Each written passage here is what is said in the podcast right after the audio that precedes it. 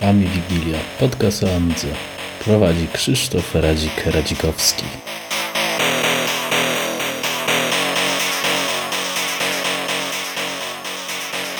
Cześć, Jubi. Mm, zaprosiłem Cześć. Cię do udziału w podcaście Ami Wigilia.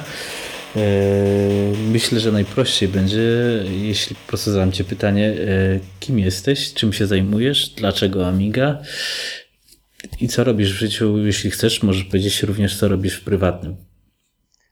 E, bardzo dziękuję za zaproszenie. Naprawdę cieszę się, że mnie zaprosiłeś.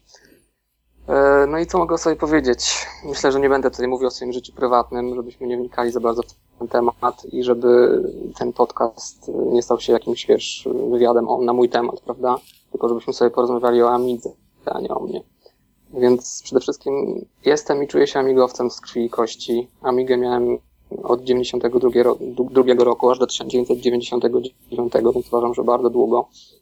Używałem jej mm, do wielu różnych rzeczy. Y, ostatnio przede wszystkim do renderingu 3D. I używałem systemu i tak naprawdę nigdy nie grałem w Super Froga. Może ktoś tam mi zarzucać, że ponieważ uważam, że Amigi to, to są tylko te komputery, które mają amigowy chipset, to ja się zajmowałem tylko grami, coś takiego, to nieprawda. Zawsze sobie ceniłem amigowy system operacyjny i naprawdę praca z tym systemem sprawiała mi wielką przyjemność. Ten multitasking, te dragowane ekrany. I, i przejrzystość cała. Ta przejrzystość, ta, ta płynność działania w porównaniu z ówczesnym Windowsem, to wszystko sprawiało, wiesz, niesamowitą frajdę. I dopóki się dało, dopóki, wiesz, były na Amigę programy na światowym poziomie, dopóki, dopóty tej e, Amigi używałem. A powiedz mi, no, że tak. się zapytam, naprawdę w Superfogra nie grałeś? Nie odpaliłeś ani razu? Wiesz co, nie. Z Super Froga miałem tylko dyskietkę, taką tą pierwszą z demem, wiesz, czarownica lata na miotle, yy, kwiatki tańczą. Byłem wtedy bardzo mały, jak to, to, to wyszło, już nie pamiętam ile miałem lat, ale zobaczyłem to u kolei i skopiowałem sobie tylko tą pierwszą dyskietkę z tym demem, wyobrażasz sobie? I stwierdziłem, że tak gra, takie infantylne gry mnie nie interesują.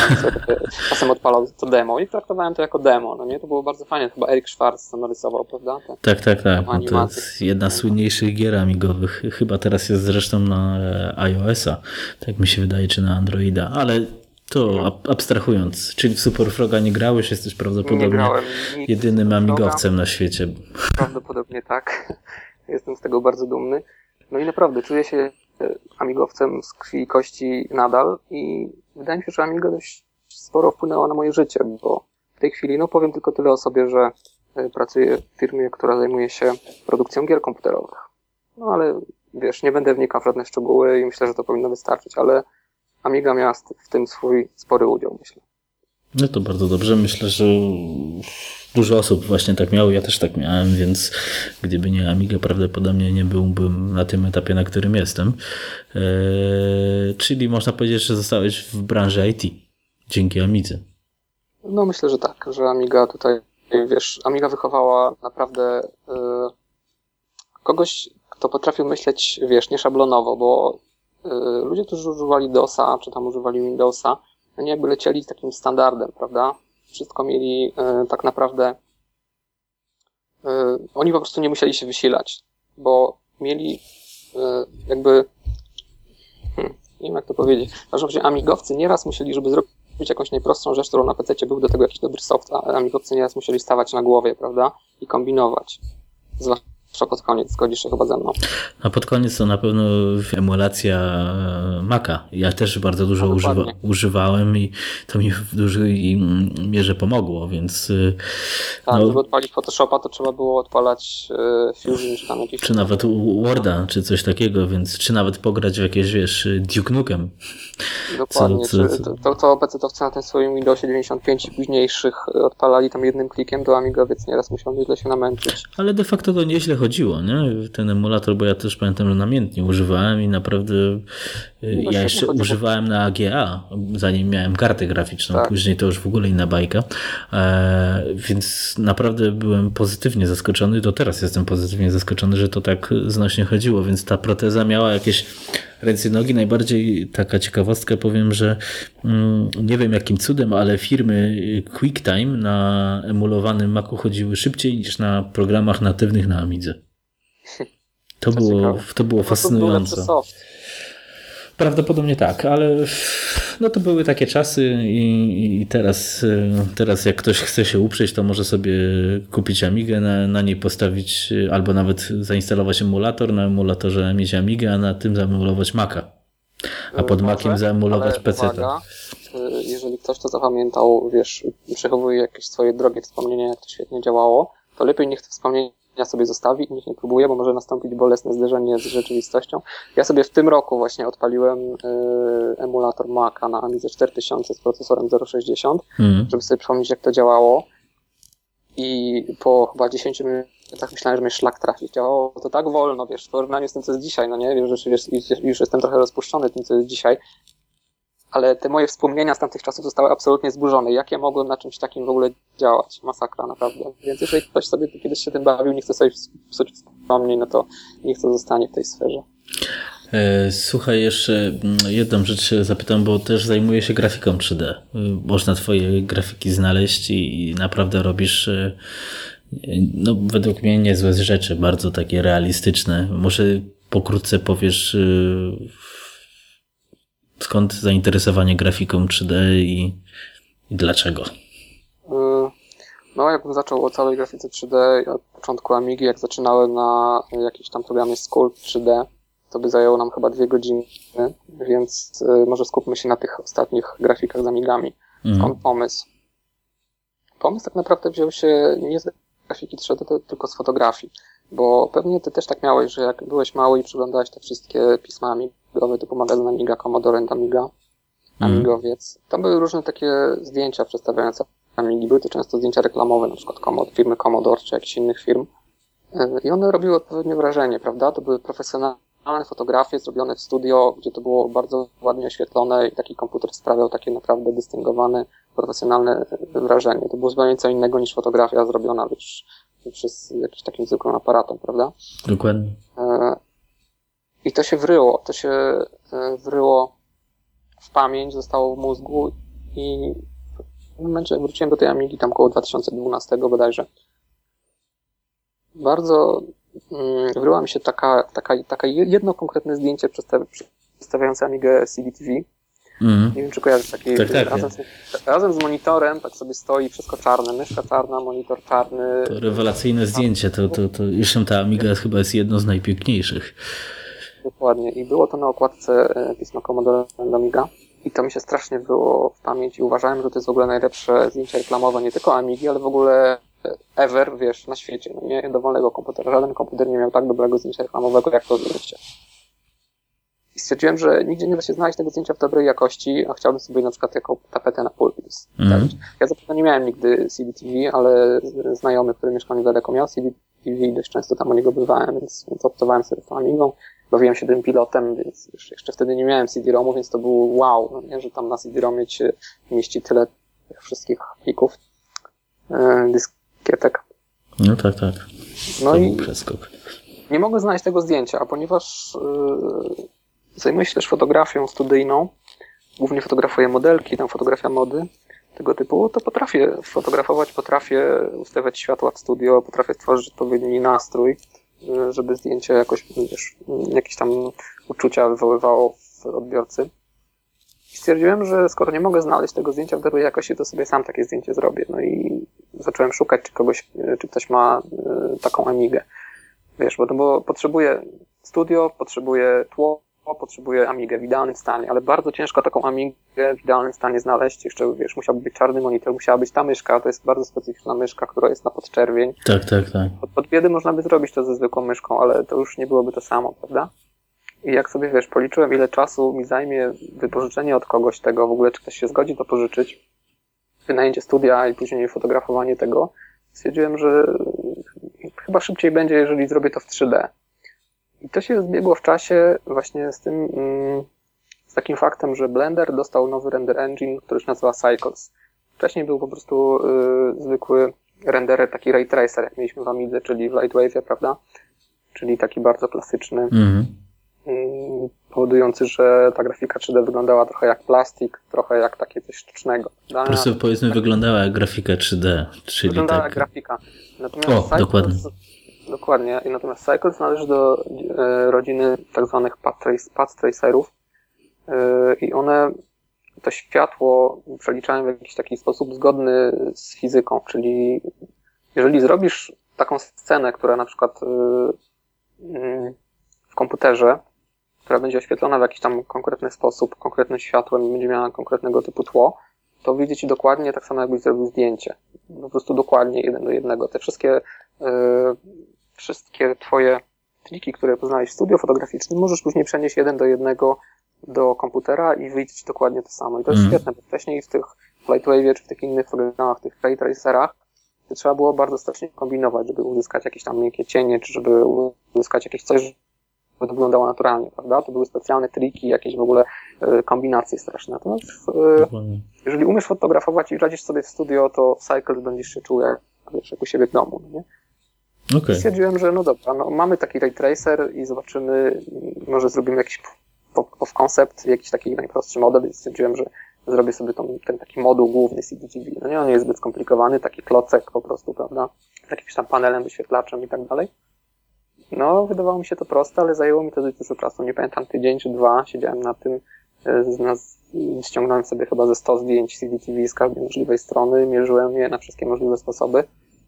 E, w końcu zbudowałem taki model, jakby i okazało się, że dalsza praca to jest, to jest po prostu bana. Jak już miałem gotowy model i oświetliłem go tak, jakbym to zrobił w studio, to po prostu wyszło mi z tego zdjęcie studyjne.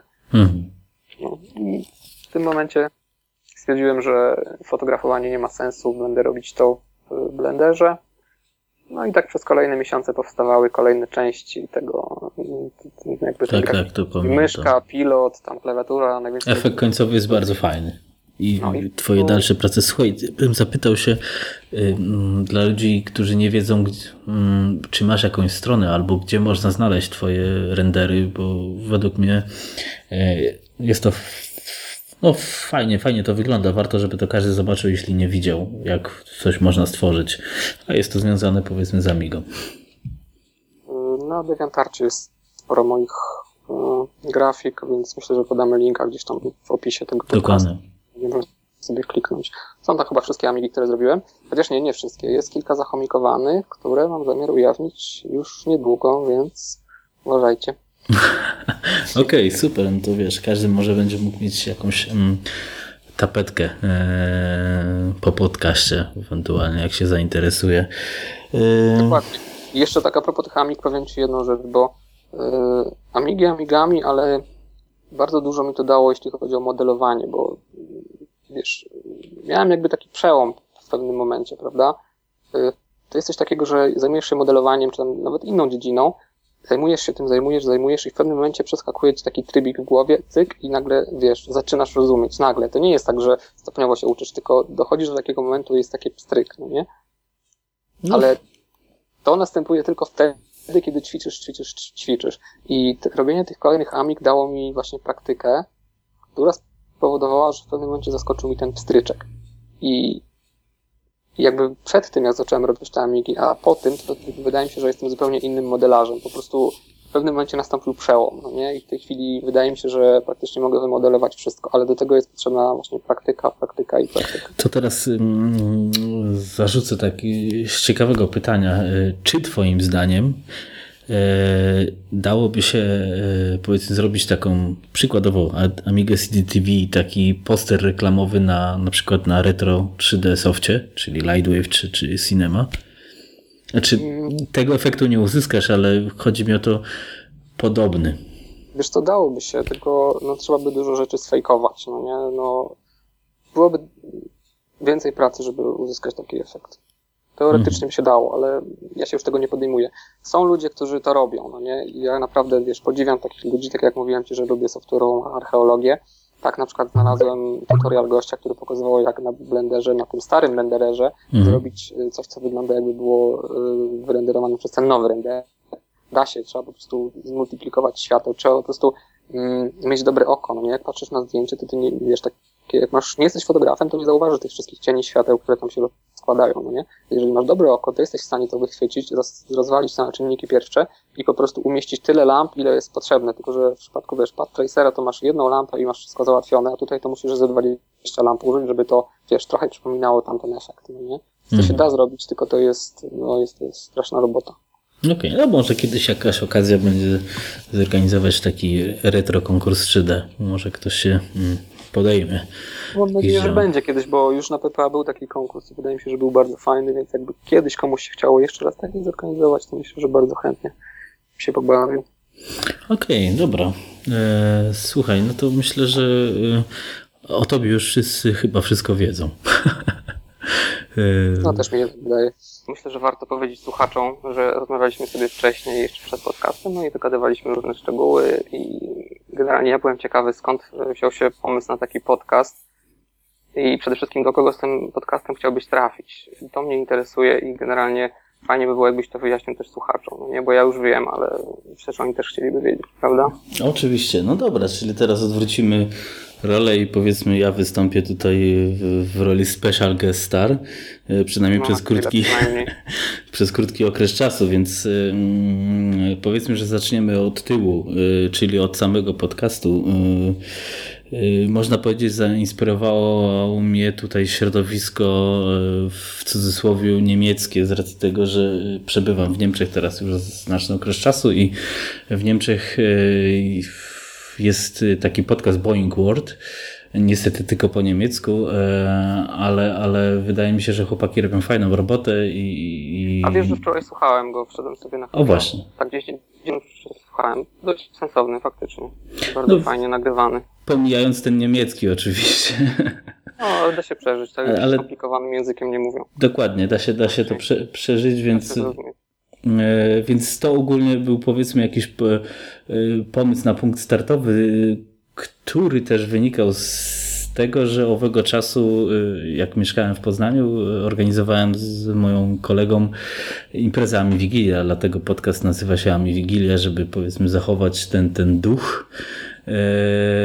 I miałem znaczną przerwę trzyletnią w związku z tą całą emigracją, dlatego stwierdziłem, że warto z czymś wrócić, a imprez w cudzysłowie powiedzmy masowych nie jestem w stanie już organizować na odległość, więc dlatego pomysł podcastu, e, aby powrócić do aktywności w środowisku, więc e, to jest cała idea. Podcast ma być, że tak powiem, uniwersalny, czyli też wzorując się na tym niemieckim podcaście, mm, dla każdego, czyli dla każdego użytkownika Amigi w jakiejkolwiek to formie jest, czy to jest... Y, Nawet nie tylko, z tego co mówiłeś, to chciałbyś też trafić do ludzi, którzy y, nie wiedzą, co to jest Amiga, prawda? Tak, tak, no to jest y, jeden z głównych celów, dlatego moim pomysłem jest na to, żeby podcast był obecny w iTunes, dlatego że no, jakieś tam osoby się kręcą. E, i, z grami, i, i, i z, z, z IT, e, powiedzmy w ten sposób, więc może przypadkiem ktoś się zainteresuje, bo wiadomo, że Amiga teraz nie jest zbyt popularna. E, podejrzewam, że osoby powiedzmy od urodzenia roku 90 zwyżnie bardzo wiedzą o co chodzi ale miejmy nadzieję, że będzie to jakaś forma zainteresowania nowych użytkowników, co myślę, że każdemu nam na dobre wyjdzie. E, więc Prawda, to bardzo, bardzo zacna idea i generalnie no, czegoś takiego na polskim poletku amigowym jeszcze nie było, z tego co się orientuję. I fajnie byłoby właśnie trochę je rozruszać, prawda? Oczywiście. No, to, ogólnie wiesz co... Po... Z tego co mi mówiłeś, to masz naprawdę ambitne plany i chciałbyś robić wywiady z wieloma ludźmi E, z polskiego środowiska amigowego, nie tylko z polskiego, prawda? I także e, ludźmi reprezentującymi różne amigowe opcje. Oczywiście, no takie, taka jest idea, żeby to było E, nazwijmy to miejsce dla każdego, żeby każdy, kto jest zainteresowany e, na przykład e, grami, co prawda ja się na tym za bardzo nie znam, mógł coś z tym odnaleźć, albo na emulacją, to na przykład dla nowych użytkowników, albo nowymi systemami, czy nowymi rozwiązaniami, albo hardwarem dla Amigi na przykład 1200 nowymi kartami, czy, czy, czy dla Amigi 500, czy, czy na przykład dla CD32 i tak dalej, etc. Więc y, mam nadzieję, że będę miał okazję w jakiejś formie zjednać środowisko. I tak, i dlatego y, mnie osobiście bardzo zdziwił wybór takiej pierwszej osoby do tego podcastu, czyli mnie, bo y, jak, jak już wiesz, y, moje poglądy z polskim środowiskiem amigowym nieco kontrowersyjne, delikatnie mówiąc. Delikatnie mówiąc tak. Delikatnie mówiąc tak, więc trochę zdziwił mnie ten wybór, ale nie mam nic przeciwko temu, wiesz, bardzo chętnie z tobą pogadam, Wiesz, y, to myślę, że to wyjdzie nam na, na wszystkim dobre. Nie będę miał nic przeciwko temu, jeżeli, jeżeli, jeżeli po mnie będzie, wiesz, występował ktoś z zupełnie innej opcji, prawda? Znaczy, ja nawet taki prawdopodobnie plan mam. Nie wiem dokładnie, jak to odcinkami ułożę, jak, jak, jak ta kolejność, powiedzmy, w tych wywiadów, cudzysłowie, czy pogawędek będzie przeprowadzana, ale e, w skrócie mogę powiedzieć, że mój zamysł jest taki, żeby ten podcast ukierunkować przynajmniej na samym początku dla na środowisko Amigi. Użyję słowa, nie, każdemu to pasuje, tobie raczej też nie pasuje, klasycznej Amigi związanej z nowymi systemami czy pochodnych y, systemów amigowych, więc mamy powiedzmy ze cztery odnogi, na których będę chciał przynajmniej na początku bazować, żeby każdemu to nakreślić. Jeśli ktoś w ogóle w tym środowisku nie był, to na pewno na przykład nie wie, co to jest AROS. E, więc mam nadzieję, że po tobie będą wywiady z ludźmi ze środowiska MorphOS, z OS4, z AROSa, aby jakoś mm, to powiedzmy te cztery punkty zebrać w jedną całość, żeby była, był jakiś jeden obraz tego wszystkiego. Okay. Więc yy, myślę, że na, na temat podcastu powiedzmy, że moich celów i tak dalej Myślę, że to jest wszystko mniej więcej jasne. To wiadomo, że wymaga pracy i mojego samozaparcia oraz y, y, chęciu udziału gości, których będę chciał zaprosić, bo cały podcast ma się na tym opierać, że ja będę tutaj jakąś osobą zadającą pytania lub dzielącą się swoimi poglądami z osobą zaproszoną, żeby to nie był monolog, żeby to było dla każdego ciekawe, żeby każdy mógł się wypowiedzieć e, i zaprezentować swoją stronę albo poradzić komuś, albo mi nawet, y, jak wejść w jakiś tam inny świat, nie wiem, grafiki, programowania, czy, czy jakichś tam alternatyw amigowych. Powiem szczerze, że twoje cele są bardzo ambitne i generalnie trzymam kciuki, ale pewnie zdajesz sobie sprawę, jak to w Polsce wygląda. Mm, są, jest jakby kilka obozów, y, to środowisko jest dość podzielone. Tak to przynajmniej wygląda z zewnątrz, bo ja szczerze mówiąc jakby nie jestem z tego środowiska, jestem osobą z zewnątrz i obserwuję sobie je, wiesz, z drugiej strony. I dzięki temu może widzę więcej rzeczy niż ci, którzy są bardziej uwikłani w te sprawy. To żebym ci wszedł zdanie, lat, y, to może byś, jak już zaczynasz o ten temat, może byś y, na początku bardzo krótko powiedział, jak się znalazłeś w tym środowisku i dlaczego na przykład. O właśnie, może to niektórych y, interesować. E, bo faktycznie niektórych ludzi może dziwić, że pojawia się nagle ktoś znikąd i chce robić kompletną rewolucję, prawda? No, wielu osobom się to nie podobało i strasznie, strasznie oponowali. E, mianowicie ze mną było tak, że ja Amigi używałem do 1999 roku włącznie. Naprawdę dopóki się dało, dopóki się dało jeszcze, zresztą sam wiesz, chyba do tej pory używałeś Amigi, prawda? Czy troszkę dłużej? Wiesz co, czyli wracając znowu powiedzmy do, do, do mnie trochę, y, y, ja... No bo to też mnie ciekawi właśnie, jak jest, jak jest twoje stanowisko, gdzie ty się rozstajesz z Amigą? Więc o, bardzo w skrócie ujmując, ja Amigi zacząłem używać bodajże, już nie pamiętam, ale to był chyba 96 rok, czyli już po upadku Commodore, więc no. na, na tym schyłku, mm, ale tam miałem jakieś kontakty ludzi, znajomych, u kolegi kiedyś widziałem Amigę 500, bardzo mi się 500, mm, później tak, Northern South to, to, to graliśmy na Midze 500, później przeszliśmy, później on miał 1200, tam bardzo mi się podobała gra Detroit, czyli budowanie samochodów. Zawsze byłem fascynatem samochodów. Mm, I tak się stało, że w 96 roku, bodajże chyba wakacje, moja mama w sumie mi, bo, bo przecież nie ja, zasponsorowała Amigę 1260 MB dysk twardy. 2,5 cala. W tych czasach to była nowość, bo wszyscy 3,5 cala wkładali. drogi musiał być. A to, ale to wiesz co, to było tam przez gościa, który coś tam załatwiał, organizowany, no, no, już nie pamiętam ile to kosztowało, na pewno tanie to nie było. W każdym razie to był mój początek tej, tej Amigi i wiadomo, początki były pod znakiem gier, więc y, zacząłem chyba nawet od Detroit, bo byłem bardzo zadowolony i w międzyczasie chyba miałem, już nie pamiętam, czy wtedy, czy później w, Gloom, bo wtedy to była goła 1200, za jakiś czas, tak czy siak y, jakimś cudem się stało, już też nie pamiętam dlaczego, mm, bodajże chyba stałem się posiadaczem karty Turbo MTEK y, z 030. Wiesz co, w sumie, ale tak szczerze mówiąc, to najbardziej interesuje mnie jakby twoja, wiesz, pozycja względem środowiskami amigowego, czyli wszedłeś w to środowisko powiedzmy tam koło 96, mhm. obserwowałeś co się dzieje tak mniej więcej do którego roku? Wiesz co, aktywnie powiedzmy coś tworzyłem na Amidze, czyli głównie grafikę 3D albo strony internetowe. Na Lightwave, prawda? Na, między innymi zaczynałem od, od, od Imagine bodajże, e, ale głównym moim programem był Lightwave oraz, oraz Scala, bo bardzo dużo pracowałem na skali do opraw powiedzmy taśm weselnych lub jakiejś lokalnej telewizji kablowej. E, akurat telewizji kablowej to był Lightwave lub Maxon Cinema. E, I powiedzmy aktywnie amigowałem bodajże do 2001 roku. Wtedy później wyjechałem na studia i ta Amiga została e, w moim rodzinnym mieście, więc to było utrudnione, a, a później były studia. Niż, niż ja, prawda? Czyli mniej więcej jakby mamy podobne. A chyba wtedy dużo osób no? powiedzmy odeszło. Czy, tak, też mi się czy wydaje, przerwało? Hardkorowcy naprawdę odeszli. I no w moim przypadku to był 99 rok. Naprawdę używałem tej Amigi dopóki się dało. Wiesz, internet, modem, strony www jeszcze wtedy się dało oglądać. No bez problemu. I rysować się dało, FTP, wszystko działało, prawda? Więc no, generalnie dało się tej Amigi używać.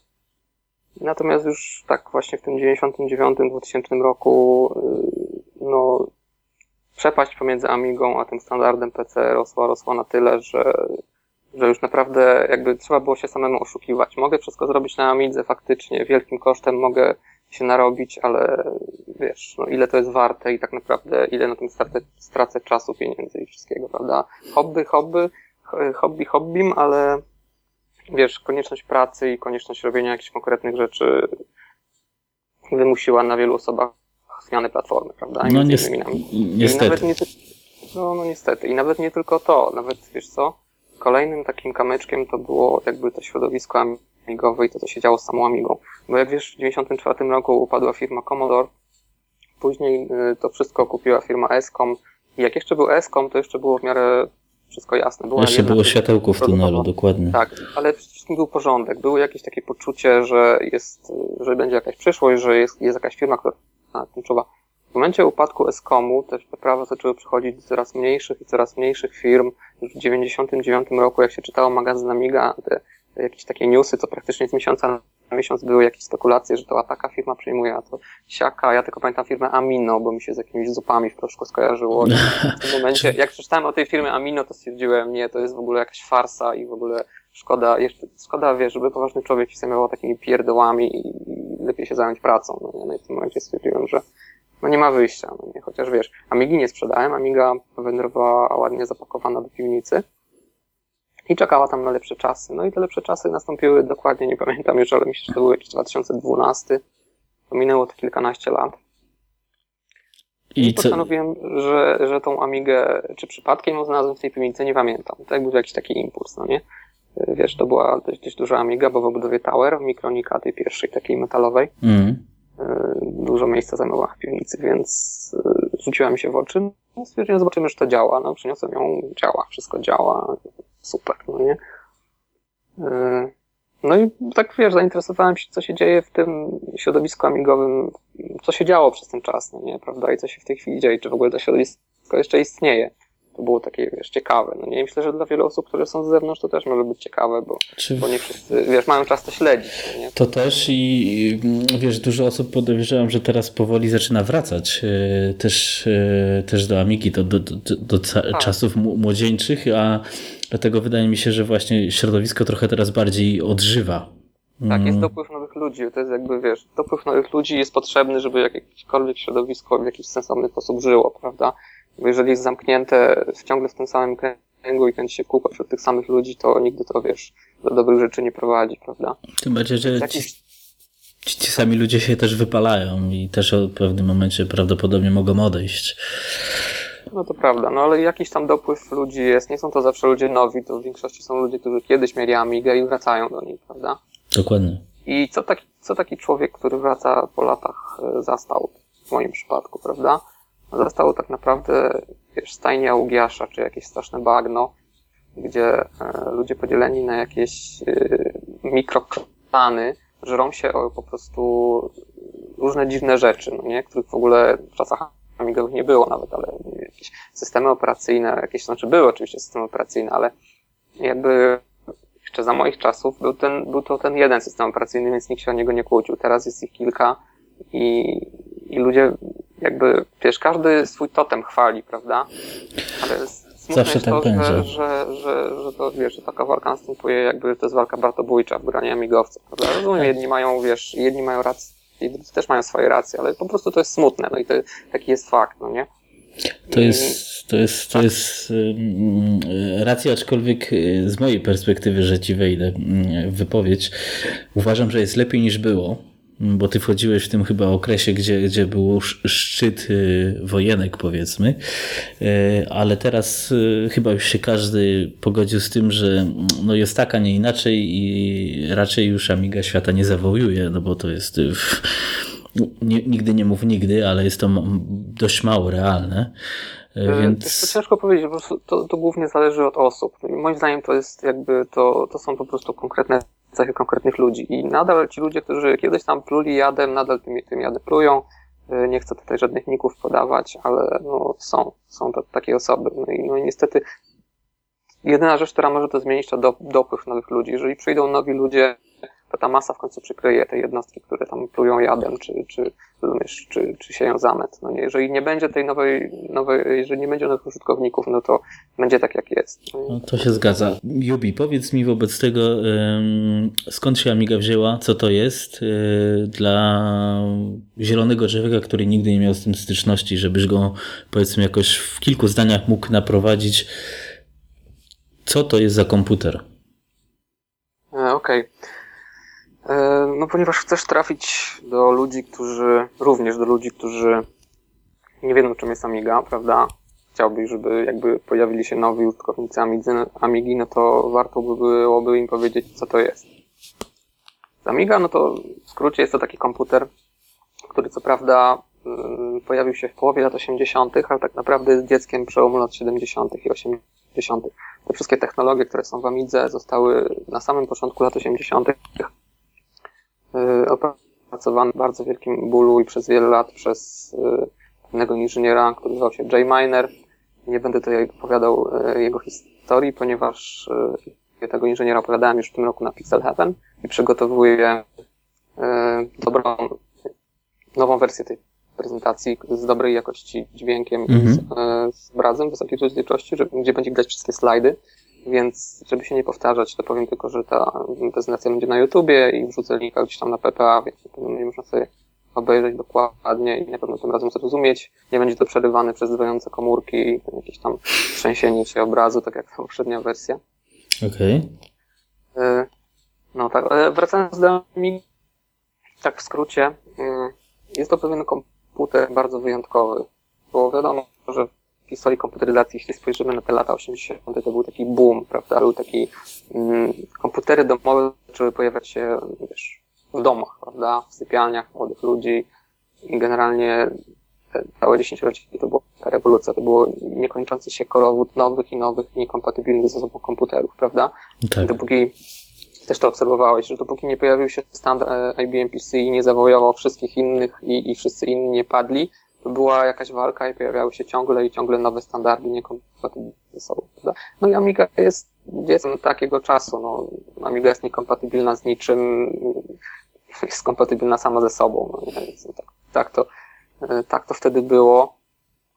I jakby konsekwencją tego, kiedy powstała, jest też to, jak jest zbudowana. No jest oparta o pewien bardzo specyficzny chipset, zestaw, zestaw procesorów i koprocesorów, który dawały jej wtedy bardzo dużo możliwości, prawda? Dokładnie, graficzne i muzyczne. Idealnie zgrany i zaprojektowany specjalnie dla niej, ale z drugiej strony bardzo ją ograniczał, ograniczał możliwości rozbudowy, bo ten idealny tandem był tak skonstruowany, że usunięcie choćby jednego elementu powodowało, że to wszystko przestało działać. Dlatego wszyscy psioczą na firmę Commodore, że ona tak y, miała słaby management, że, że tak słabo rozwijała Amigę, ale drugie dno jest takie, że Amigę bardzo trudno było rozwijać. Amiga była po prostu zamkniętą całością, idealnym czymś, idealnym dziełem Jaya Minera i w momencie, kiedy on y, odszedł y, z Commodore, to tak naprawdę nie było jakiegoś geniusza, który był w stanie to ruszyć, prawda? Jedyne, co można było zrobić, to można było to zakopać i stworzyć coś nowego od zera. No tylko, że wtedy to nie byłaby Amiga, prawda? przynajmniej moim zdaniem. No i tak to wygląda w przypadku Amigi. No i y, tu jeszcze taka ciekawostka, bo ponieważ no, Amiga jest dzieckiem przełomu lat 70. i 80., ale w Amidze, ale w, przepraszam, ale w Polsce kojarzy się z latami 90. No bo wiadomo, w Polsce upadek komunizmu była przesunięta o jakieś 5-10 lat z powodu takiego, że byliśmy za żelazną kurtyną, byliśmy cięci od tych najnowszych technologii, nie mieliśmy pieniędzy, prawda? Więc tak naprawdę Amiga zaczęła się pojawiać tak w Polsce 92, trzeci rok masowo. Tak naprawdę. No wcześniej oczywiście jakieś tam pojedyncze osoby ją miały i na tu powie, że już miał w 88, ale jak się patrzy na ankiety, na przykład Top Secret, takie pismo o grach, które wychodziło e, w latach 90. Które teraz powróciło e, notabene. E, nie, nie, to Secret Service. A, przepraszam, bo... Secret Service, tak. Tak, ale Top Secret też powrócił, ale zaraz padł, tam w 2004, czy coś koło tego. W każdym razie, jak się spojrzy na ankiety, które wtedy były przeprowadzane wśród graczy, wśród Polaków, to widać, że 90-91 rok to jest próbowanie komputerów 8-bitowych, że w 91 to tam ponad połowa przepraszam, to było małe Atari, Commodore, Amigi to było kilka procent. Dopiero właśnie tak 92, trzeci zaczyna się pojawiać Amiga i w pewnym momencie nawet Amiga była najbardziej popularnym komputerem domowym w Polsce, przynajmniej wśród czytelników Top Secret. Tylko, że to był dość krótki moment, no i później PC coraz, coraz bardziej zaczął ją wygrywać. Dużo Więc osób Polsce... z Amigi 500 przechodziło od razu na PC-ty, nie? To też jest taka kwestia. No, no tak, tak, tak. No i w Polsce, wiesz, wśród amigowców pojawił się taki syndrom oblężonej twierdzy E, ci, którzy przychodzili na PC byli uważani za zdrajców i nagrywano o nich różne śmieszne piosenki, które możesz na YouTubie znaleźć, zresztą pewnie znasz. E, tak, to było. No, ale no, to, to po prostu posiadanie Amigi to było coś więcej niż posiadanie kawałka krzemu, posiadanie komputera. To było przez posiadanie Amigi stawałeś się członkiem pewnej subkultury tak naprawdę, prawda? Wymienianie się programami, giełdy, kopy party, to wszystko była, wiesz, subkultura, która takiego młodego nastolatka bardzo pochłaniała i, i niektórym mogła naprawdę skrzywić mózg, moim zdaniem. No i ten alkohol na, na, na parties. No, tak. No, ale wtedy alkohol był wszędzie, więc to moim zdaniem nie był żaden wyjątek. To też fakt. No, był specyficzny klimat, to na pewno, bo, bo pamiętam, to były całkiem niezłe czasy, ale też na wiele ludzi pozytywnie wpłynęło, bo wiele ludzi się na Amidze wychowało. Oczywiście, tak. Tak, wiesz, yy, ta cała, wiesz, wtedy cała potrzeba tworzenia, którą można było wyrazić przez Amigę, no później procentowała, bo ludzie, naprawdę w tym momencie znajdziesz y, i wśród grafików, wśród programistów naprawdę wielu ludzi wychowanych na Amidze. To są świetni fachowcy, moim zdaniem. No dokładnie, te ograniczenia nauczyły ich y, pewnych trików i myślenia, co, co obecnie jest chyba mniej popularne, aczkolwiek E, może ja jeszcze bym do, do, dorzucił cegiełkę do, do tej historii Amigi, e, takiej bardzo pobieżnej, że e, myślę, że warto wspomnieć też o całym systemie, bo poza chipsetem, który był rewolucyjny, system operacyjny też był ciekawy, bo multitasking i, i, i praca na przykład na wielu ekranach, to, to, to do niedawna, do teraz była jakaś niedorzeczna rzecz w powiedzmy środowisku Windows. No, w Linuxie mogłeś mieć kilka wirtualnych pulpitów, ale, ale ja osobiście na Windowsie przeżywam problemy naprawdę z, mimo wielordzeniowych procesorów na stacjach roboczych. Nie chodzi to tak, jak powinno chodzić, tak jak ja bym się spodziewał na przykład po ośmiordzeniowej Amidze. Po systemie, jak poznałem, jak to chodzi, wiesz, że to wszystko w miarę nie przetyka się. Więc to też była zaleta tego systemu. To, to, to po tych czasach systemów tekstowych e, to był system. No to racja. Ale jakby Ciekawe. dzisiejsze Windows to już nie jest tak źle, ale wtedy Oczywiście. tam w tym, w tym połowie lat 90. to przepaść była masakryczna, naprawdę. Wtedy to masz rację. To wiesz, przeciętny posiadacz Amigi, który korzystał z jej systemu, y, jak poszedł do kogoś, kto miał Windowsa 3.1 i, i widział, jak to działa, to się łapał za głowę. Jak w ogóle można, wiesz, dobrowolnie się skazywać na używanie czegoś takiego, prawda, jeśli jest alternatywa. No ale PC-towcy byli przywiązani do pewnych konkretnych programów, softów, nie wiem, AutoCADa, czy jakiegoś takiego softu, którego na Amidze nie było. No i nie mieli wyjścia, po prostu musieli używać tego Windowsa 3.1, czy tam DOSa nawet, prawda?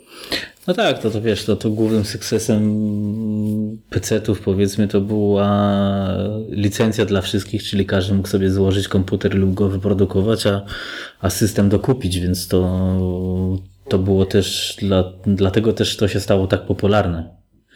No Zresztą, właśnie dlatego, że to się stało standardem, prawda? Dokładnie.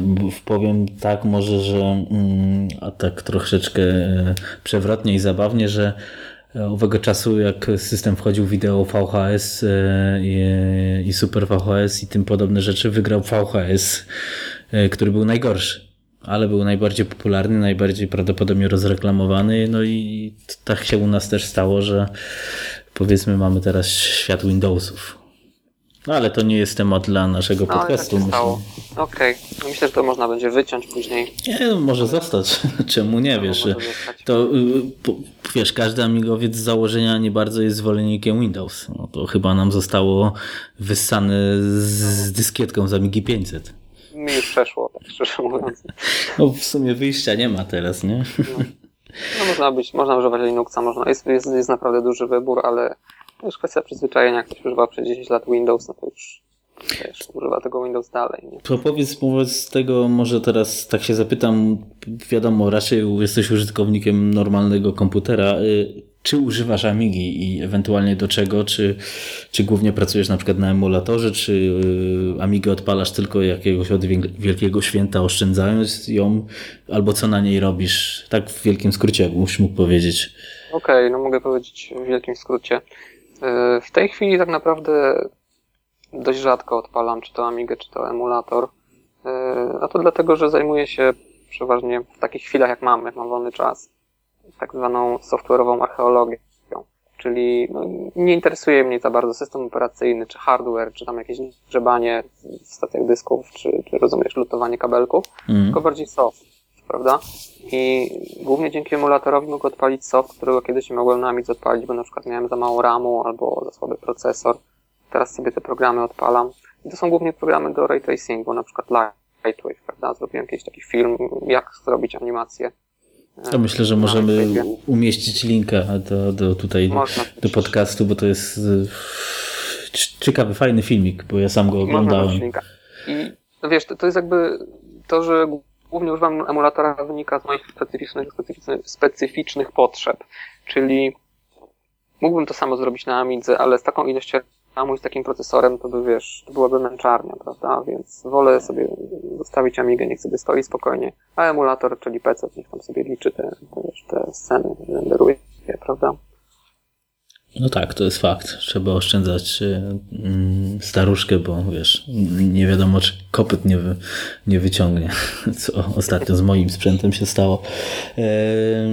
Ale, wiesz, ale, wiesz, ale absolutnie nie, nie neguję, wiesz, używania y, prawdziwego sprzętu i rozumiem, że są różne potrzeby. Jak ktoś ma potrzebę grać na przykład w gry i mieć taki sam feeling, jak miał wtedy, prawda, no to najlepiej będzie, jak miał jakąś 500, sprawdził stacją dysków z monitorem CRT, i będzie szczęśliwy. I rozumiem Oczywiście, osoby, bo wiesz, Tomasz... Ja nie mam, Tomasz... nic przeciwko temu. No, tylko ja po prostu mam inne potrzeby i ja Oczywiście, chcę uruchamiać tak, szybko tak. amigowe programy. I przy czym te, te amigowe programy chcę uruchamiać szybko i wygodnie, czyli nie chcę mieć żadnego dodatkowego komputera, no nie, bo... No zajmuje czas. Bo, bo najprościej odpalić na tym komputerze, który już mam, prawda? Yy, no tak, to jest, wiesz, ja, ja, ja też, te, też używam emulatora, przynajmniej od czasu do czasu, do pewnych rzeczy, yy, ale też rozumiem, powiedzmy, użycie, nie wiem, gry Norton South na Amidze 500 z dyskietki, gdyż to jest jak klasyczny samochód. To masz jakiś fan, dlatego że robisz to właśnie tak, a nie inaczej, wiesz. Kiedyś to było normalne, teraz to jest jakieś takie oderwanie od czegoś, więc uważam też, że są dwie różne drogi, że można sobie używać to na klasycznym sprzęcie, a można to używać programów na, na, na emulatorze, tym bardziej, że no, nie czarujmy się na takim WinUAE, no to wszystko fruwa na przykład NetSurf, który jest na, na Amigę, na procesory mm, starej Motorola 68K, na WinUAE da się na przykład powiedzmy normalnie strony oglądać, a na, na przykład na mojej Amidze 2060 no to już trzeba się nastawić, że będę oglądał, że koniecznie chcę te strony oglądać, więc o to chodzi, nie? No tak, tylko że to już trochę się mija z celem, no bo faktycznie jeżeli jesteś tak na PC, to możesz sobie już w Chromie odpalić te strony, prawda? Tak, no wiesz, a, a, a, ale jednak y, powiem tak, bo, bo troszeczkę też abstrahując, y, sam dobrze podejrzewam, że wiesz, że powstają y, takie pakiety preinstalowanych systemów amigowych jak AmiKit na przykład, który jest tak. chyba najbardziej zaawansowany i tam są te wszystkie nowinki wrzucone, więc chyba na to jest klientela, że tak powiem. Ktoś musi... No na pewno, bo to sporo ułatwia. Ja na przykład sobie zachowałem system swojej Amigi, czyli tam w 99 roku zgrałem cały dysk twardy, który wtedy miałem, nie pamiętam, chyba 500 megabajtów, czy coś takiego. Zgrałem sobie na płytę i tą płytę odgrzebałem po iluś tam latach. Y, dysk nie działał, ale płyta działała i wiesz, to ten cały system wrzuciłem sobie wiesz, do emulatora i mam tak jakbym miał swoją Amigę zamrożoną w czasie w tym 99 roku, prawda? I no to jest... dalej. Wszystkie moje maile, wszystkie rozmowy na Ircu i wszystko jakby z tamtego czasu tam jest. Taki ten time machine można czasu. powiedzieć, dokładnie. No wiesz, czyli jest to jakiś, jakiś mm, pomysł. Powiedzieliśmy już o historii Amigi troszeczkę. Wspomnieliśmy o tych programach, więc y, może ja tylko tak powiem, a ty możesz potwierdzić lub zaprzeczyć, że moim skromnym zdaniem, to też dla osób, które nie są w naszym środowisku związanym, że gdyby nie Amiga, nie mielibyśmy tego postępu w grafice 3D, przynajmniej w domowych komputerach czy w multimediach, bo sam dobrze pamiętam, jak, jak się uczyłem 3D, później jak robiłem oprawy graficzne na Cinemie czy na Lightwave dla, dla telewizji kablowej, no nic nadzwyczajnego, że na telewizja polska, ale jednak czy jak robiłem oprawy dla różnych y, szkół podstawowych w skali ich kaset y, wideo czy kaset weselnych. I, i, I, wydaje mi się, że gdyby nie ten etap lat 90., powiedzmy w Polsce, i gdyby nie Amiga, to prawdopodobnie nie mielibyśmy takiego Lightwave'a na PC, bo by w życiu nie powstał.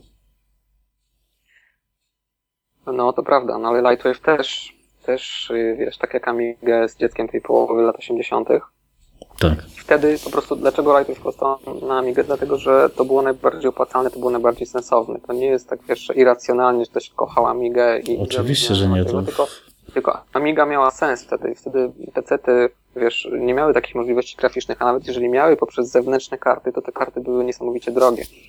Więc taka Amiga była w porównaniu, wiesz, do jakichś systemów dla, dla telewizji za setki tysięcy dolarów to było relatywnie tanio. I taki video toaster, który powstał, to było oparte o Amigę, to była prawdziwa rewolucja dla takich małych studiów, których nie było stać na systemy za setki tysięcy dolarów. Mogli sobie na kilka tysięcy pozwolić, prawda? Oczywiście, więc wtrącając tutaj, że tak powiem, y, dla osób kompletnie nie w temacie, y, grzebałem troszeczkę w internecie, y, bo na przykład wielu osób jak owego czasu, nawet jak powiedzmy w latach 90. do 2000 mówiłem, że na Amidze powstał, znaczy może nie powstał, ale był robiony między innymi przy udziale Amidzki Jurassic Park. Nie chciało mi, mi uwierzyć, ale naprawdę szukając w internecie parę informacji, można znaleźć informację, że między innymi Jurassic Park był yy, tworzony. Jurassic Parkiem to mogę Ci przybliżyć, jak to wyglądało. Bo mhm. jest to fakt, ale nie do końca. To znaczy tam te pisma amigowe albo nie wiedziały, albo przemilczały, Albo, albo ubarwiły. Tam, albo ktoś tam przeczytał i powtórzył niedokładnie. To jest fakt. Yy, znalazłem to w jakimś czasopiśmie nieamigowym, więc to nie jest tak, że nawiedzony amigowiec napisał, że, że, że tak było, tylko naprawdę tak było. I przy Jurassic Parku faktycznie były używane videotoastery, no wiadomo, videotoaster wtedy bez Amigi nie działał, jak spojrzysz na rok. I, i Lightwave bez, bez videotoastera, dokładnie. I, I Lightwave, tak, były te toastery. Znaczy wtedy oni to nazywali po prostu toastery, nie Amigi. Nie tam mało kto w ogóle wiedział, że tam jest Amiga w środku, bo tak naprawdę nie było znaczka. były sprzedawane zaklejona nazwa Amiga było nazwą Video Toaster. Dokładnie. I kupowałeś Video Toastera, a nie, a nie Amigę. I faktycznie pracowały tam Jurassic, przy tym Jurassic Parku, ale na etapie prewizualizacji, czyli jakby sam, żadna klatka e, filmu, którą oglądałeś w finalnym filmie nie powstała na Amidze, ani, ani animacja, tylko to był jakby proof of concept, czyli goście na tych videotosterach zrobili taką próbną animację, te, takie jakby wiesz, e, te, te dinozaury, pokazali Spielbergowi, że to w ogóle się da zrobić, prawda? I oni jakby jakieś tam fazy ruchu, jakieś takie mm, klatki poszczególne robili sobie na tym, ale tylko, wiesz, druciane wektory, takie nie, nie robili jakichś wielkich no, wizualizacji. Z, z technicznych rzeczy zapewne, no bo to ciężko było przeskoczyć. Chodziło o to, że ten, ten, ruch da się oddać, że da się to animować, że to jest w ogóle, że da się, bo Spielberg chciał to zrobić na początku, z tego co pamiętam, na, wiesz, stop motion, no nie? Czyli mm. jakby robisz model i fotografujesz go klatka po klatce, i dzięki tym videotoasterom, yy, które były pod ręką, bo po prostu nie trzeba było wynajmować wielkiego studia, bo to wiesz, że jak wynajmujesz studio yy, z efektów specjalnych, które kosztuje tam miliony dolarów, a te videotoastery były tanie, mieli je pod ręką, po prostu zrobili na tym, co mieli i okazało się, że to ma sens. No nie? I w tym momencie poszedł, poszła dalej produkcja już na innych komputerach, bodajże na Silicon Graphics zrobili te finalne. Tak, ale Amiga miała tam w tym swój udział. To, to się, to, to, no tak, też taką historię o Jurassic Parku słyszałem. Yy, też wspomnę, że między innymi słynny serial chyba wśród amigowców Babylon 5 też miał dużo wspólnego z Amigą, co prawda prawdopodobnie był to tylko pilot, nawet renderowany na Amidze, aczkolwiek jednak... Co, nie pamiętam, ale chyba cały pierwszy sezon był na Amidze. Wiesz co, ja szukałem i, znalazłem bardzo dużo sprzecznych informacji, w każdym razie pamiętam ja jako użytkownik Amigi i fan Lightwave'a, no to to była dla mnie jakaś taka i fan science, fan science fiction dla mnie to była jakaś taka, wiesz, graficzna wyrocznia, nie? Tak, ale jeżeli, wiesz, to ja, wydaje mi się, że jednak cały pierwszy sezon był na Amigach robiony, bo jak spojrzysz na datę produkcji tego serialu yy, i kiedy musiała być robiona preprodukcja, no nie, czyli zanim on w ogóle wszedł jeszcze do, do wiesz, na ekrany, to zobaczysz, że on był robiony w czasach, kiedy Lightwave na inną platformę po prostu nie było. Nie było jeszcze Lightwave'a na PC, więc on nie mógł być robiony na PC, czy tam na Alfie, wtedy były różne też e, inne procesy. Tak, tak, wiesz co, ja, ja tutaj e... coś znalazłem, że... Ale tak... więc, więc ten pierwszy sezon po prostu musiał być robiony na Migano, nie było, nie było innego Lightwave'a wtedy, no nie? To, co kiedyś nawet mówiliśmy o Screamnecie, prawdopodobnie tak to działało, że to tak. renderowali w, powiedzmy w farmie Amig. Tak, i e... jeśli poszukasz sobie w necie, to znajdziesz wywiad z tym gościem, który robił efekty specjalne do Babylon 5 i on tam wspomina właśnie, kon konkretnie pisze o Amigach, że mieli dwie Amigi, jakieś tam połączone w ten ScreamerNet i y, kabel szedł przez ścianę i koło tego kabla y, jakiś tam klatka z chomikiem czy coś takiego i w pewnym momencie rendernik mu się zawiesił i nie chciało działać. Okazało się, że y, chomik przegryzł kabel. Takie historie tam Ciekawa były. historia. bardzo, bardzo amatorsko zaczynali robotę. No, wtedy były też inne czasy. Więcej tego Dokładnie. E, słuchaj, no to jeszcze rzucę parę tytułów, żeby już e, nie było, że tylko te dwa były, bo był też Sequest mm, tworzony na Amidze. E, był też cały jeden serial bodajże, to się nazywało Max Headroom. I prawdopodobnie Star Trek Next Generation i Voyager też, też Amiga brała w tym udział. Prawdopodobnie w Voyagerze to już były jakieś epizody, bo to już były inne lata. Ale wiesz, nawet w polskiej telewizji to było bardzo popularne, a w telewizjach kablowych pamiętam jak ja mm, w swoim mieście wpadłem do telewizji kablowej i zobaczyłem, już nie pamiętam jakie to były Amigi, ale to wiesz, to były potężne Amigi 4000, 3000 e, na kartach graficznych, co dla mnie użytkownika AGA, no to był wiadomo kosmos, nie? Monitor 21 cali z dużą rozdzielczością True Color, e, ale to się mocno trzymało i nawet był program w telewizji mm, tej kablowej, gdzie, gdzie Amigi były eksponowane Nikt się nie wstydził, więc... Co, co do tamtych filmów, które wymieniłeś, to, to nic ci nie powiem, bo nie wiem, jak to było z nimi. Możliwe, że Sequest pewnie był na Amigach robiony, pozostałe nie wiem. Ale też taką ciekawostkę mogę dorzucić, na przykład e, jeżeli sobie na YouTubie wpiszesz coś takiego jak Michael Jackson Ghosts, mm. full version, to jest jego teledysk, chyba najdłuższy teledysk dzieła Michaela Jacksona, trwa bodajże 40 minut to zobaczysz, że on był robiony na Amidze, bo na samym końcu musisz zrobić stop klatkę. Ostatnie tam kilka sekund jest taki odjazd kamery, Michael Jackson stoi, jest odjazd i widać, co jest jakby mm, na tyłach, prawda? Mm-hmm. Na backstage'u. I widać, że stoi tam Amiga 4000 z odpalonym, z odpalonym Directory Opusem. Go się nie da pomylić. To z Nortonem Commanderem nikt tego nie pomyli. Tak, było bardziej kolorowo. Masz, I masz y, Amigę z Michaelem Jacksonem w tle, więc Jak ktoś chce sobie ego podreperować amigowe, no to polecam obejrzeć. Albo tapetę ustawić na pulpit. Albo tapetę, tak. no było, było tego, wiesz, y, całkiem de facto sporo, więc y, historia grafiki 3D i Amigi myślę, że miejmy nadzieję, że w jakimś następnym odcinku to będziemy mogli rozszerzyć czy, czy poruszyć bardziej, bo według mnie jest to ciekawe. E, jak całych i multimediów i całego tego tworzenia na Amidze, bo, bo, bo to też no wiele ludzi, tak jak wspominaliśmy, się na tym wychowywało y, i w polskim środowisku, i za granicą, więc to był zawsze komputer dla ludzi jakichś kreatywnych, można powiedzieć, albo wyzwalał tą kreatywność, bo Deluxe Paint też było, było czy jest wspaniałym narzędziem do, do pikselowania.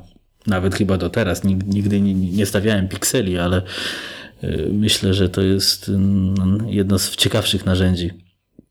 No jeśli ktoś się tym zajmuje. Jak mówimy o pikselach, to myślę, że możemy powiedzieć słuchaczom o czymś, o czym rozmawialiśmy wcześniej, tak między sobą.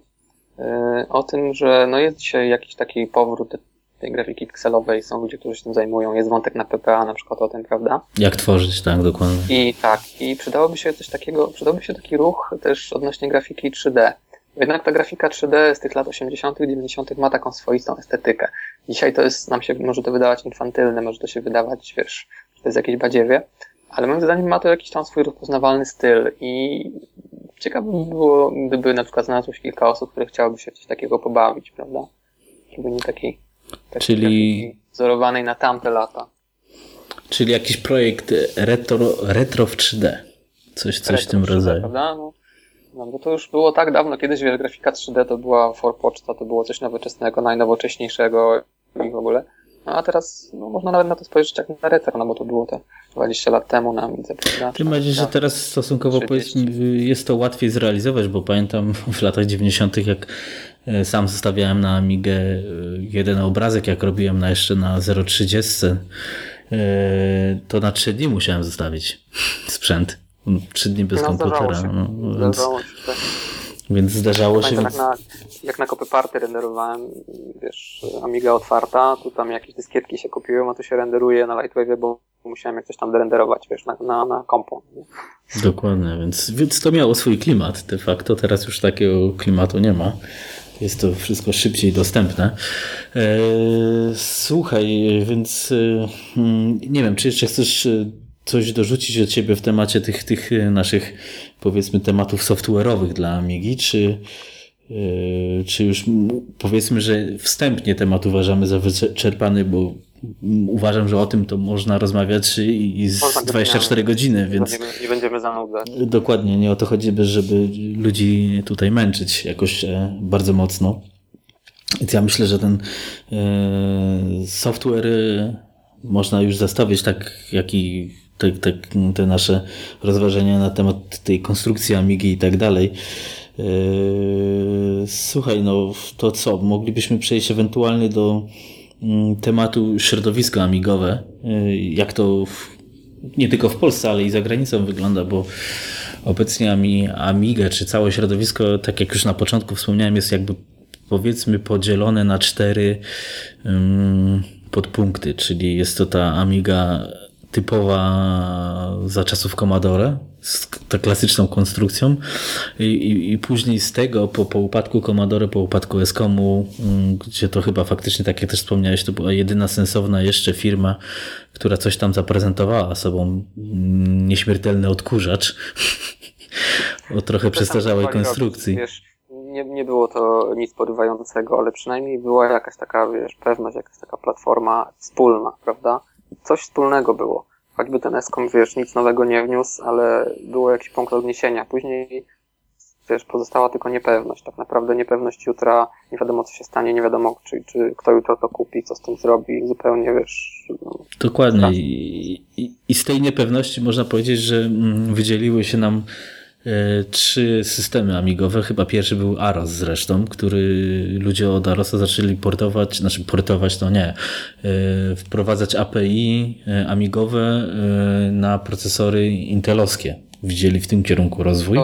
E, wiesz co, to, to faktycznie ty lepiej na, na opowiesz o tym. Czy ja nie, ja wiesz, nie wtedy tego, więc... Tu, tu na pewno nie będę jakoś się, się wymądrzał, bo do końca nie wiem, albo bardzo mało wiem i na pewno na temat Arosa będę chciał pogadać z osobami odpowiedzialnymi za to lub znającymi się na temacie, ale z tego, co, co orientowałem się, orientuję się, to, to chyba pierwszym takim kierunkiem był Aros, przynajmniej części osób, a, a później dopiero nastąpiły czasy MorphOS-a i Amiga OS 4, które e, Amigowy OS 4 był tam zakmatwany w te, te licencyjne, powiedzmy, walki po upadku tych, tak.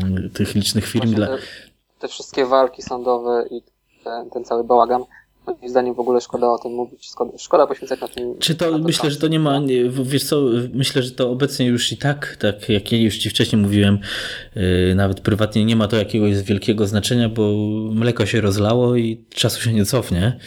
Yy, ogólnie Prawda. myślę, że po prostu można powiedzieć, że Obecnie, jeśli ktoś chciałby się zainteresować, kto nie słucha ze środowiska amigowego, ma cztery możliwości do wyboru, albo może sobie wybrać dwie z czterech, czyli może pójść klasycznie, czyli Amiga 500, 1200, 4000, jak kogoś stać, bo to jest bardzo drogi komputer nawet teraz.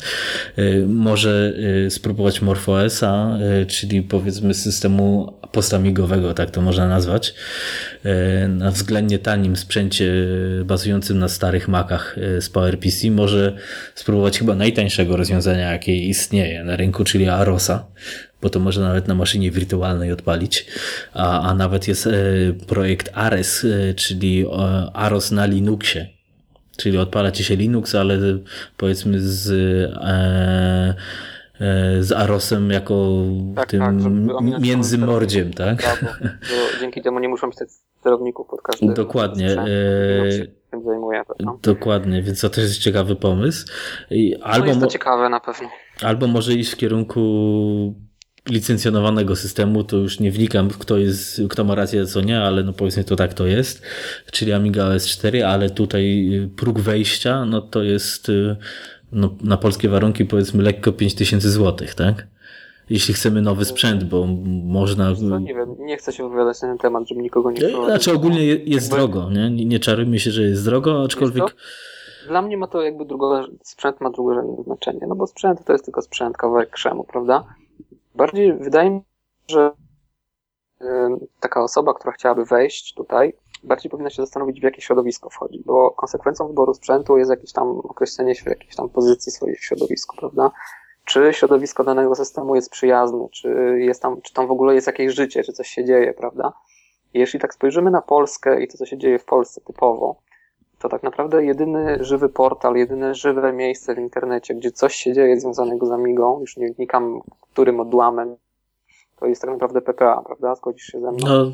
No, raczej są, tak można są śmiało jakieś inne portale, ale znaczy, tak myślę, że możemy... W... Gdzie tak naprawdę życia nie ma. Ale żeby było grzecznie i ładnie, wspomnimy, że mm, ja też uważam, że PPA to jest chyba główny polski portal amigowy, przynajmniej o największym zasięgu, ale jest też jeden z równie powiedzmy starych egzek, czy tak samo starych, czy, czy to są te same lata powstania. Yy, I jest też blog Mufy Amiga One. I są jeszcze pomniejsze rzeczy, ale fakt jest taki, że prawdopodobnie jeśli wpiszesz w Google Amiga, gdzie kupić czy co kupić, to ci PPA wyskoczy na, na pierwszych stronach i tam prawdopodobnie każdy trafi. Na początek przynajmniej, Dokładnie. tak mi się wydaje. A skąd to się bierze? Bierze się stąd, że tam jest życie. Tam, wiesz, tam się coś dzieje, są, pojawiają się jacyś nowi ludzie czasem, jakiś czas, prawda? Bo tak jak mówiliśmy na początku, jeżeli jest środowisko zamknięte, do którego nie ma dopływu nowych ludzi, to jak nie ma dopływu nowych genów do jakiejś wyizolowanej populacji, na przykład zwierząt, to następuje degeneracja, prawda? I po drugie, jakby takie osoby zamknięte we własnym środowisku, we własnym sosie, bez dopływu ludzi z zewnątrz, y, mają trochę spaczony pogląd, bo patrzą, wiesz, oni siedzą w tym, w tym środowisku od 10 lat czy dłużej, patrzą ciągle na to samo, widzą ciągle tych samych ludzi, gadają z nimi ciągle o tym samym i utrwaliły sobie jakiś tam pogląd, jakieś tam swoje widzenie świata i, i to widzenie świata wcale nie musi być, wiesz, prawidłowe. Osoba patrząca z zewnątrz może postrzegać niektóre rzeczy zupełnie inaczej. Jeżeli ktoś taki, wiesz, nieuwikłany w to wieloletnie siedzenie w tym środowisku nagle wchodzi i mówi coś innego, to tym ludziom to się może nie mieścić w głowie. I to jest właśnie konsekwencja tego, że nie ma dopływu nowych ludzi. Bo gdyby ciągle ktoś nowy dopływał i coś tam ze sobą, coś ze sobą wnosił ze świata, coś nowego zupełnie, prawda? Coś, o czym oni nie mają pojęcia, to by, no by nie byłoby takiej gwałtownej reakcji, ale jeżeli bardzo rzadko ktoś się zjawia i z zewnątrz wygłasza jakieś rewolucyjne pomysły, no to jest wielkie zdziwienie, prawda, że jednak jak to u nas się mówi na Amigę, mówi się Amiga klasyczna na przykład, prawda? No, Czyli nie, nie wnikajmy w to. Tak, dokładnie. Myślę, że lepiej to pominąć, bo każdy ma swoje zdanie, aczkolwiek jednak zapytam się w, tym, w tej formie teraz. Yy, załóżmy, że jestem starym amigowcem, kiedyś miałem Amigę 500 i no i nie wiem, teraz w wolnej chwili nasza mnie na ochota na, na, na powrót do tematu. Co byś mógł mi polecić z Twojego punktu widzenia? Czy, czy mam sobie na przykład e, wpisać Allegro Amiga 500, kupić Amigę 500, czy może jakąś inną, czy może Google WinUAE? Wiesz co, mówiąc szczerze, to nie jestem jakby dobrą osobą, która tutaj byłaby w stanie coś poradzić, bo no, musiałby ktoś znać wszystkie systemy i wszystkie odłamy amigowe, prawda? I tam działać w tym, poznać to i dopiero wtedy mógłby coś poradzić. Ja żadnych takich, wiesz, żadnej takiej wiedzy nie mam. I mogę, no, ale mogę powiedzieć jakby coś o środowisku na przykład, prawda? Jest środowisko ludzi, którzy używają Amigi, tej powiedzmy, ty nazywasz klasycznej, a powiedzmy prawdziwej, no nie, mm. Czyli tej z chipsetem. E, no i ono jest bardzo fajne przeważnie. No, są ludzie tacy czy inni, ale jest jakiś tam dopływ nowych ludzi. Jacyś tam ludzie odgrzebują tą Amigę w piwnicy po 10 latach i czasem się pojawiają i jak nagrać grę, czy zadają jakieś pytania. No generalnie coś się dzieje, prawda? E, to tyle mogę powiedzieć. Natomiast jeszcze mogę powiedzieć słówko o MorphOSie, bo to jest dość ciekawy sen, którym bawiłem się może godzinę, czy coś koło tego, w każdym razie chwilę. Mhm. Ale wydaje mi się, że ma dość przyjazne community, że pomimo tych jakichś tam zatargów e, z jakimiś tam innymi odłamami, to jednak to community jest dość przyjazne i trzyma się razem i, i, i generalnie mm, no jeżeli ktoś wejdzie w to i kupi sobie tego starego Maca i zacznie coś tam działać, to myślę, że go nie odrzuci. I mm. tacy ludzie są. Nie wiem, nie wiem, czy wiesz, jest taki na PPA taki bodajże w tej chwili już 19-latek, czy 18-latek, yy, przepraszam go, jeśli pomyliłem, skrzyp, który mhm. właśnie wszedł w to środowisko, kupił sobie tego Power Maca i coś tam działał i nawet coś mu tam wychodziło, nie? Czyli da się, da się wejść. Natomiast w tym środowisku OS4 nic nie powiem, bo no lepiej, lepiej przemilczeć, chyba że to Znaczy to myślę, że tutaj to Yy, na pewno do środowiska morfosowego OS4, AROSowego będę się starał zaprosić ludzi, którzy w tym e, siedzą, nie? którzy są na przykład aktywnymi użytkownikami, żeby coś więcej e, powiedzieli. Ja osobiście sam używam OS3, czyli Amigi klasycznej oraz OS4, ale to używam hobbystycznie, nie używam tego komputera na co dzień. Używam to od czasu do czasu z racji tego, że no, nie mam czasu, więc nie jestem jakimś hardkorowym użytkownikiem, że wszystko robię na Amidze. E, aczkolwiek co ja bym polecił, jakby ktoś mnie się na ulicy zapytał, to chyba bym też, ja bym chyba mu polecił po prostu e, WinUAE, to jest najprostsze rozwiązanie, jakieś, wiesz, powrót do, do wspomnień, duża baza ciekawego oprogramowania, czy to gier, czy, czy, czy właśnie jak mówiliśmy o tym Retrosoftie 3D, czy, czy Retrosoftie do prezentacji multimedialnych jak Skala, więc y, każdy może sobie tutaj spróbować i to może być jakaś dalej odskocznia y, do, do pójścia w kierunku wspomnianego MorphOS-a czy OS4, no to jest, wiesz, temat, y, temat też rzeka podejrzewam. Eee, aczkolwiek tak czy siak e, uważam, że nowi ludzie w środowisku, mam nadzieję, że się pojawią, każdemu się przydadzą, a też tak jak wcześniej wspominaliśmy, Amiga znowu użyję słowa klasyczna, rozwija się całkiem dobrze, powstają nowe projekty e, i to z zakresu community i z zakresu firm, bo myślę, że można śmiało wspomnieć o polskiej firmie Airbox, która cały czas na Amidze E, do, dla Amigi coś robi, przynajmniej produkuje od mostków PCI. Pewnie dla niektórych osób jest to nie, y, nie do ogarnięcia, że można sobie karty PCI do Amigi wsadzić, ale to już można chyba od 10 lat, jak nie więcej. I to między innymi przez, przez firmę Lbox. Jest też firma Individual Tech Computers z Niemiec, która produkuje na przykład teraz ciekawą kartę do Amigi 500, gdzie można sobie przez tą kartę podłączyć inne karty od Amigi 1200, więc y, moim zdaniem, jak ja widzę też y, to powiedzmy z jakiegoś dystansu, że środowisko klasyczne się coraz bardziej rozwija i to jest chyba fajne. Bo to się każdemu, wiesz, przyda. W, w, no, w obecnych czasach nie ma problemu, żeby odpalić jakiś zaawansowany program jak NetSurf, czyli przeglądarkę www no, na no jest, to na pewno, jest to na pewno wygodne. To wiesz, wszystko zależy od tego, y, od potrzeb i od tego, co Cię interesuje. Na przykład, tak jak ja mówiłem, mnie interesuje software'owa archeologia. Może kogoś interesować, na przykład poznawanie gier z tamtego okresu, z tej, z tej, z tej połowy lat, przełomu lat 80. i 90., prawda? I co ciekawe, te gry z tamtych czasów, gry amigowe, to są gry na ówczesnym światowym poziomie. To jest komercyjny, dobry, dopracowany soft. Yy, I generalnie, wiesz, wyprawa w tamte czasy to jest wyprawa jakby na ówczesny top, no nie?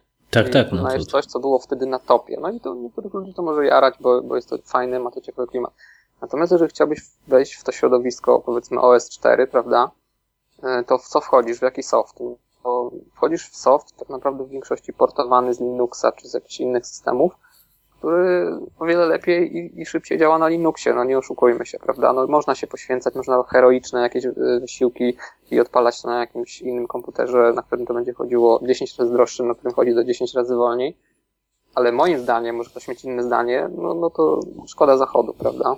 Znaczy powiem Ci tak, bo ja, ja, ja odpalam właśnie mm, OS4 na Pegasusie I, I, ten soft z Linuxa, jest to parę portów, na przykład GIMP. Yy, chodzi to w miarę znośnie. Nie jest to, wiesz, też bym wolał mieć, podejrzewam, natywny software amigowy, ale ja wyszedłem z założenia, że skoro na przykład taki image FX nie jest rozwijany, to wolę spróbować yy, z GIMPem, nie? Więc... No okej, okay, ale, ale wiesz co, bądźmy szczerzy, bo ten soft niby jest, ale tak naprawdę on nie jest do końca ten sam. Ja na przykład y, bawiłem się blenderem na MorphOSie i wiesz, bawię się blenderem na co dzień na PC, więc mhm. wiem, mam odniesienie, no nie? I to jest niby ten sam program, ale nie ten sam program. Y, raz, że jest tam kilka wersji do tyłu, no ale to można przeżyć, prawda? Bo, bo zawsze jakieś tam opóźnienie może być, ale niektóre funkcje nie działają, niektóre funkcje działają mm, źle. Wczytujesz jakiś obiekt, który na przykład ściany ci się odwracają na drugą stronę, nie wiesz dlaczego. Bo jakieś krzaki wychodzą. Jak się zawiesi ten program, to ci się zawiesza cały komputer, no nie, ale to już jest szczegół. Nie ma renderera cycles, bo y, nie wiem czy wiesz, y, od jakiegoś czasu, od kilku lat w Blenderze jest nowy renderer tak. cycles. Jest bardzo, bardzo procesorożerny i najlepiej działa tak naprawdę na GPU. I co z tego, że odpalisz Blendera na tym MorphOSie czy OS4, jak tam nie ma tego Cycles. A nawet gdyby był, to renderowanie na tym Cycles jakiejś najprostszej sceny trwałoby, wiesz, tygodniami chyba, więc no naprawdę to jest sztuka dla sztuki, rozumiem, to jest hobby i wiesz, hobby możesz uzasadnić wszystko, no nie? Ale moim prywatnym zdaniem, wiesz, szkoda zachodu, jeśli już wracać do czegoś, jeśli już coś wsiąkać, to lepiej w takie gry amigowe, które wtedy w ówczesnym czasie były na topie, były absolutnym światowym topem, no nie? a nie no, coś, co jest kiedyś Amiga w grach była mocno. ledwo działającą wersją jakiegoś tam portu, jakiegoś tam programu, więc no, takie jest moje prywatne zdanie. Oczywiście okay. się nie zgadzać i mam nadzieję, że zaprosisz jakiegoś gościa, który, który udowodni, że się mylę, prawda? Da i powie, że jednak y, on używa takich softów. Myślę, że okazać, że on ma rację. Mam nadzieję, że tak, że tak będzie i myślę, że tak będzie, bo też jestem sam ciekawy, wiesz, tak jak wspomniałem, też nie jestem hardkorowym użytkownikiem na co dzień Amigi. Też ja sobie tego zbytnio sam osobiście nie wyobrażam, że tak można, ale wiem, że tacy ludzie są i, i de facto ciekawe wiem, że... są motywy, które nimi kierują, prawda? Więc jakby ci się udało wniknąć w to, to też by było ciekawe, na pewno myślę będziemy rozwijać. No to jest tak, można powiedzieć, cytat słów w imię zasad. Tak. Prawdopodobnie. Ale no wiesz, każdy ma swoje hobby i dzięki takim ludziom to się jakoś rozwija na pewno, no? Bo, bo, bo no tak. tacy ludzie są potrzebni. Słuchaj, z racji, że to już jest y, y, koniec naszego odcinka, więc y, zapewne kogoś chciałbyś pozdrowić, więc pozdrawiaj. Co tak, jak najbardziej. Jest w środowisku środowisku amigowym całkiem sporo bardzo fajnych, bardzo przyjaznych osób i na pewno chciałbym pozdrowić wszystkich, którzy przychodzą na lipcowy kanał PPA. Generalnie, generalnie zapraszam, jak ktoś ma ochotę sobie pogadać w takim ciekawym, przyjaznym towarzystwie, to naprawdę zapraszam. No, kogo tutaj można pozdrowić? Hmm, na przykład Lubmila, który siedzi tam całą dobę praktycznie, Kraszana, Madmana, Tygrysa, Juena, no nie wiem, kogo tam jeszcze. Myślę, że wszystkich najchętniej, ale jeśli kogoś pominąłem, to przepraszam. Naprawdę yy, wydaje mi się, że jest tam taka fajna mikrospołeczność i naprawdę oni bardzo dzielnie znoszą moje bajanie o amigowym chipsecie i naprawdę yy, doceniam to i to są bardzo fajni ludzie, więc pozdrawiam ich. Okej, okay, dobra, czyli mm, pozdrawiamy wymienionych i niewymienionych, e, a zapraszamy ludzi, którzy jeszcze nigdy na PPA nie byli, na przykład, żeby wstąpili, zobaczyli e, co to jest ten portal, co tam można znaleźć. Jest tam publicystyka, jest, myślę, że można zadać pytania nawet na, na kanale ircowym, czy nawet na forum, jakby ktoś chciał jakoś zacząć amigować, to myślę, że to jest jeden z portalów, do którego można śmiało um, uderzać, że tak powiem. Ok, dziękuję Ci bardzo. Yy, myślę, że w przyszłości możemy jeszcze raz się spotkać w jakimś odcinku powiedzmy bardziej szczegółowym, może o grafice, albo może o jakichś e, innych ciekawych rzeczach.